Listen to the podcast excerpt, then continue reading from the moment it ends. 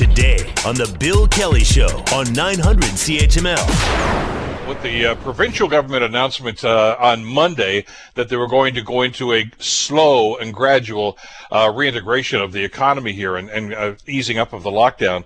Uh, that was news. That was great news for the people in the ski industry uh, who have been shut down since, of course, Boxing Day in many parts of the province and at a great cost to them, as many other businesses have to do. But there's a joy, I guess, in a number of ski resorts right now. Blue Mountain is looking forward to welcoming back those that just love to ride the snow. Tara Lavelle is the manager of public relations at Blue Mountain, and she says they've been carefully planning the welcome back.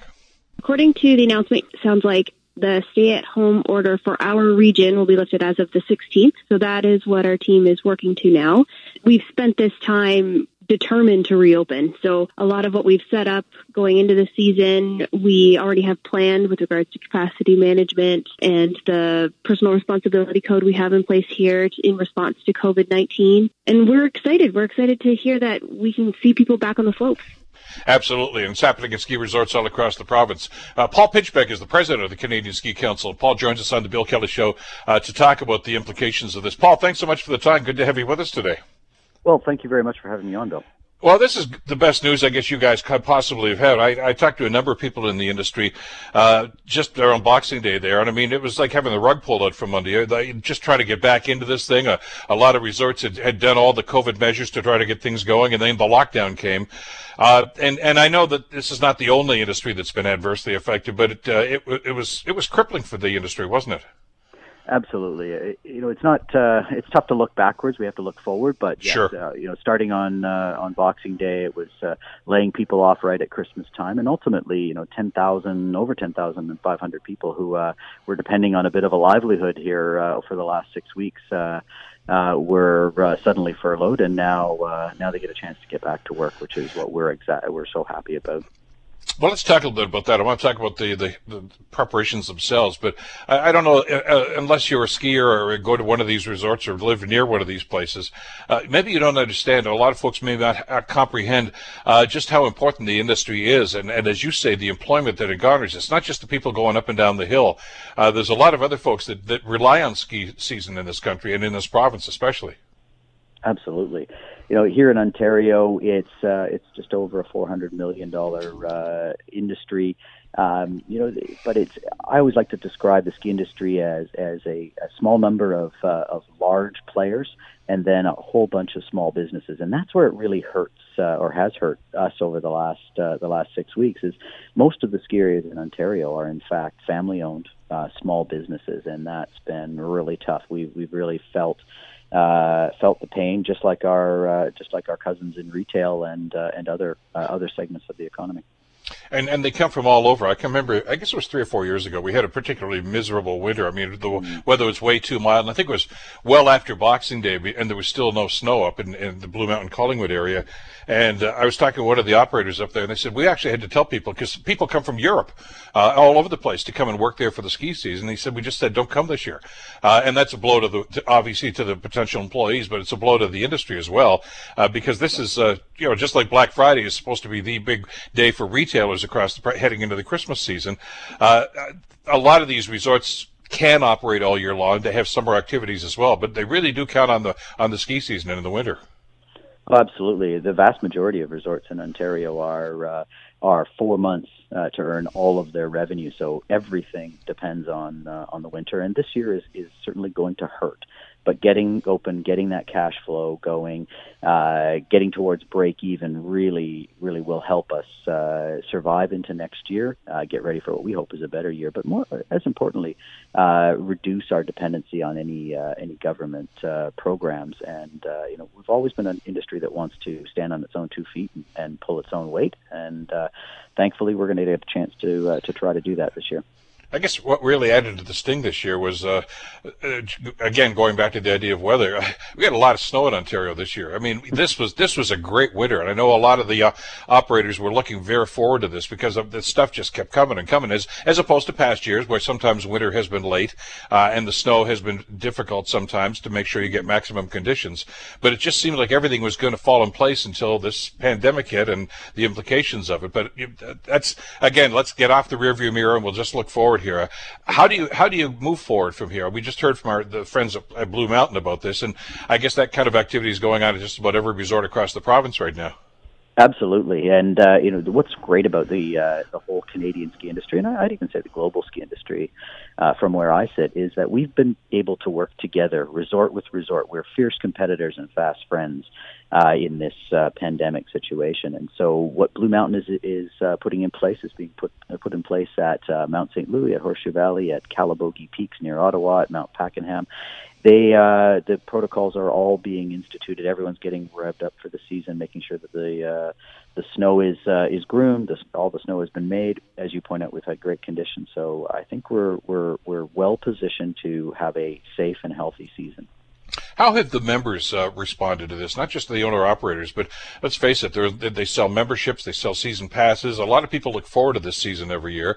Uh, I know here in Southern Ontario, uh, there used to be an awful lot of people that, uh, that you know, that was a coin toss. Do we uh, do we do something up in Collingwood Blue or, or, or you know, someplace like that, or is it, do we go down to Ellicottville? Well, for a variety of reasons, a lot of the people in this area have kind of abandoned Ellicottville and they're, they're gravitating to the Ontario resorts, which is good news for the Ontario economy, certainly.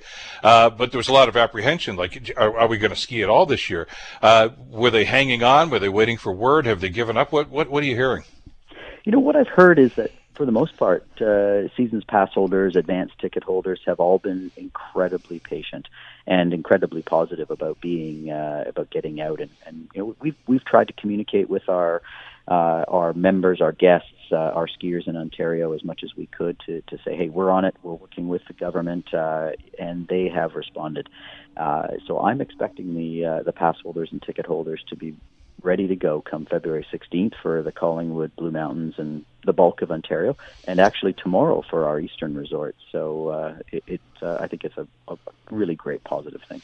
Yeah, the, of course, we, we talked about those areas that the province has designated as green. In other words, you guys go. You can, uh, whenever you're ready, open the doors, uh, which has got to be great news because I know there are a couple of very popular resorts, at least two of them, uh, up in that area of the province right now. The rest of uh, the province, I guess, is pretty much going to have to wait until uh, the 16th, uh, which again is too bad because it's right after the long weekend, but another opportunity.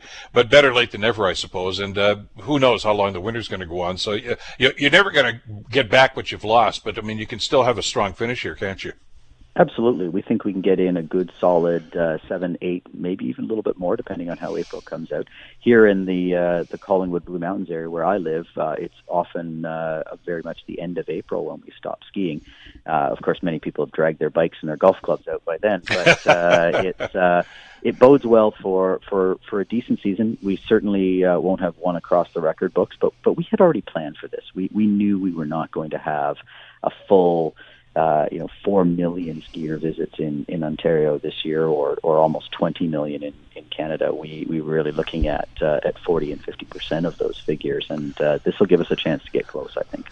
Yeah, it, it, you're absolutely right. I mean, the pandemic didn't come as a shock to anybody. We knew it was going to be there, and, and, like any other athletic and sporting activity, I mean, you guys had to pivot and said, okay, it's not going to be as good as past years, uh, but we are kind of hoping, I hope, I guess, that uh, things are going to be on. I mean, I'm, I'm, on record, Paul, and our listeners know this. I, I, still question whether or not the government needed to shut down ski resorts here, because uh, I know they did not do that in other provinces, and I know that, right. for instance, at, at Blue uh, before the shutdown. I mean, it was only a couple of days, but uh, the people I talked to that were on the slope said, "Look, they've taken all the precautions. We're social distancing. You have to wear masks. You guys." They had marshals out by the hill saying, "Hey, come on, six feet, let's go." And most people were compliant. So it was kind of like, "Hey, you know, we're doing this, guys.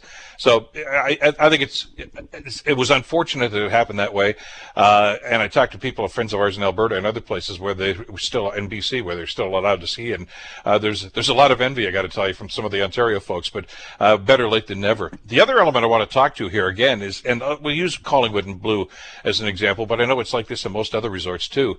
Uh, is is uh, industries around there. I mean, it's not just the ski hill that's going to benefit from this. Uh, you look at the village. Uh, you look at well, not just in Blue, but in Collingwood, just a, a couple of kilometers away. Uh, so many other businesses that rely on that influx of people on the weekends or for weeks, whatever. Uh, the chalet business goes on like this. a number of different things. Uh, restaurants in, in in Blue Mountain Village and other villages around and some of these other resorts. Uh, these guys all took a hit, and boy, I'm, I'm sure they're looking forward to seeing the crowds again. Well, I think they're looking to uh, to uh, generate some cash flow. I mean, restaurants are still under uh, under pretty tight controls Yeah. uh, under the new uh, back to the color coded situation. But this is an Ontario wide story, as you point out. It's uh, you know one of the industries that often gets respond or uh, missed in all the discussion is the uh, is the, is the specialty uh, snow sports market.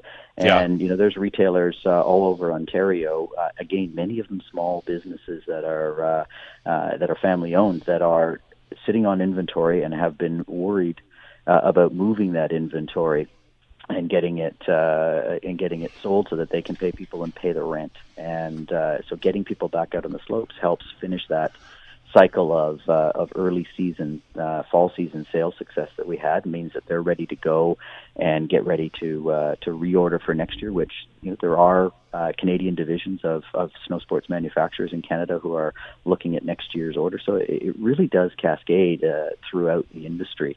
Uh, if we're not skiing, nobody's buying. Nobody's buying new lifts. Nobody's buying new skis. It's it's a it, it's much bigger than just simply skiing.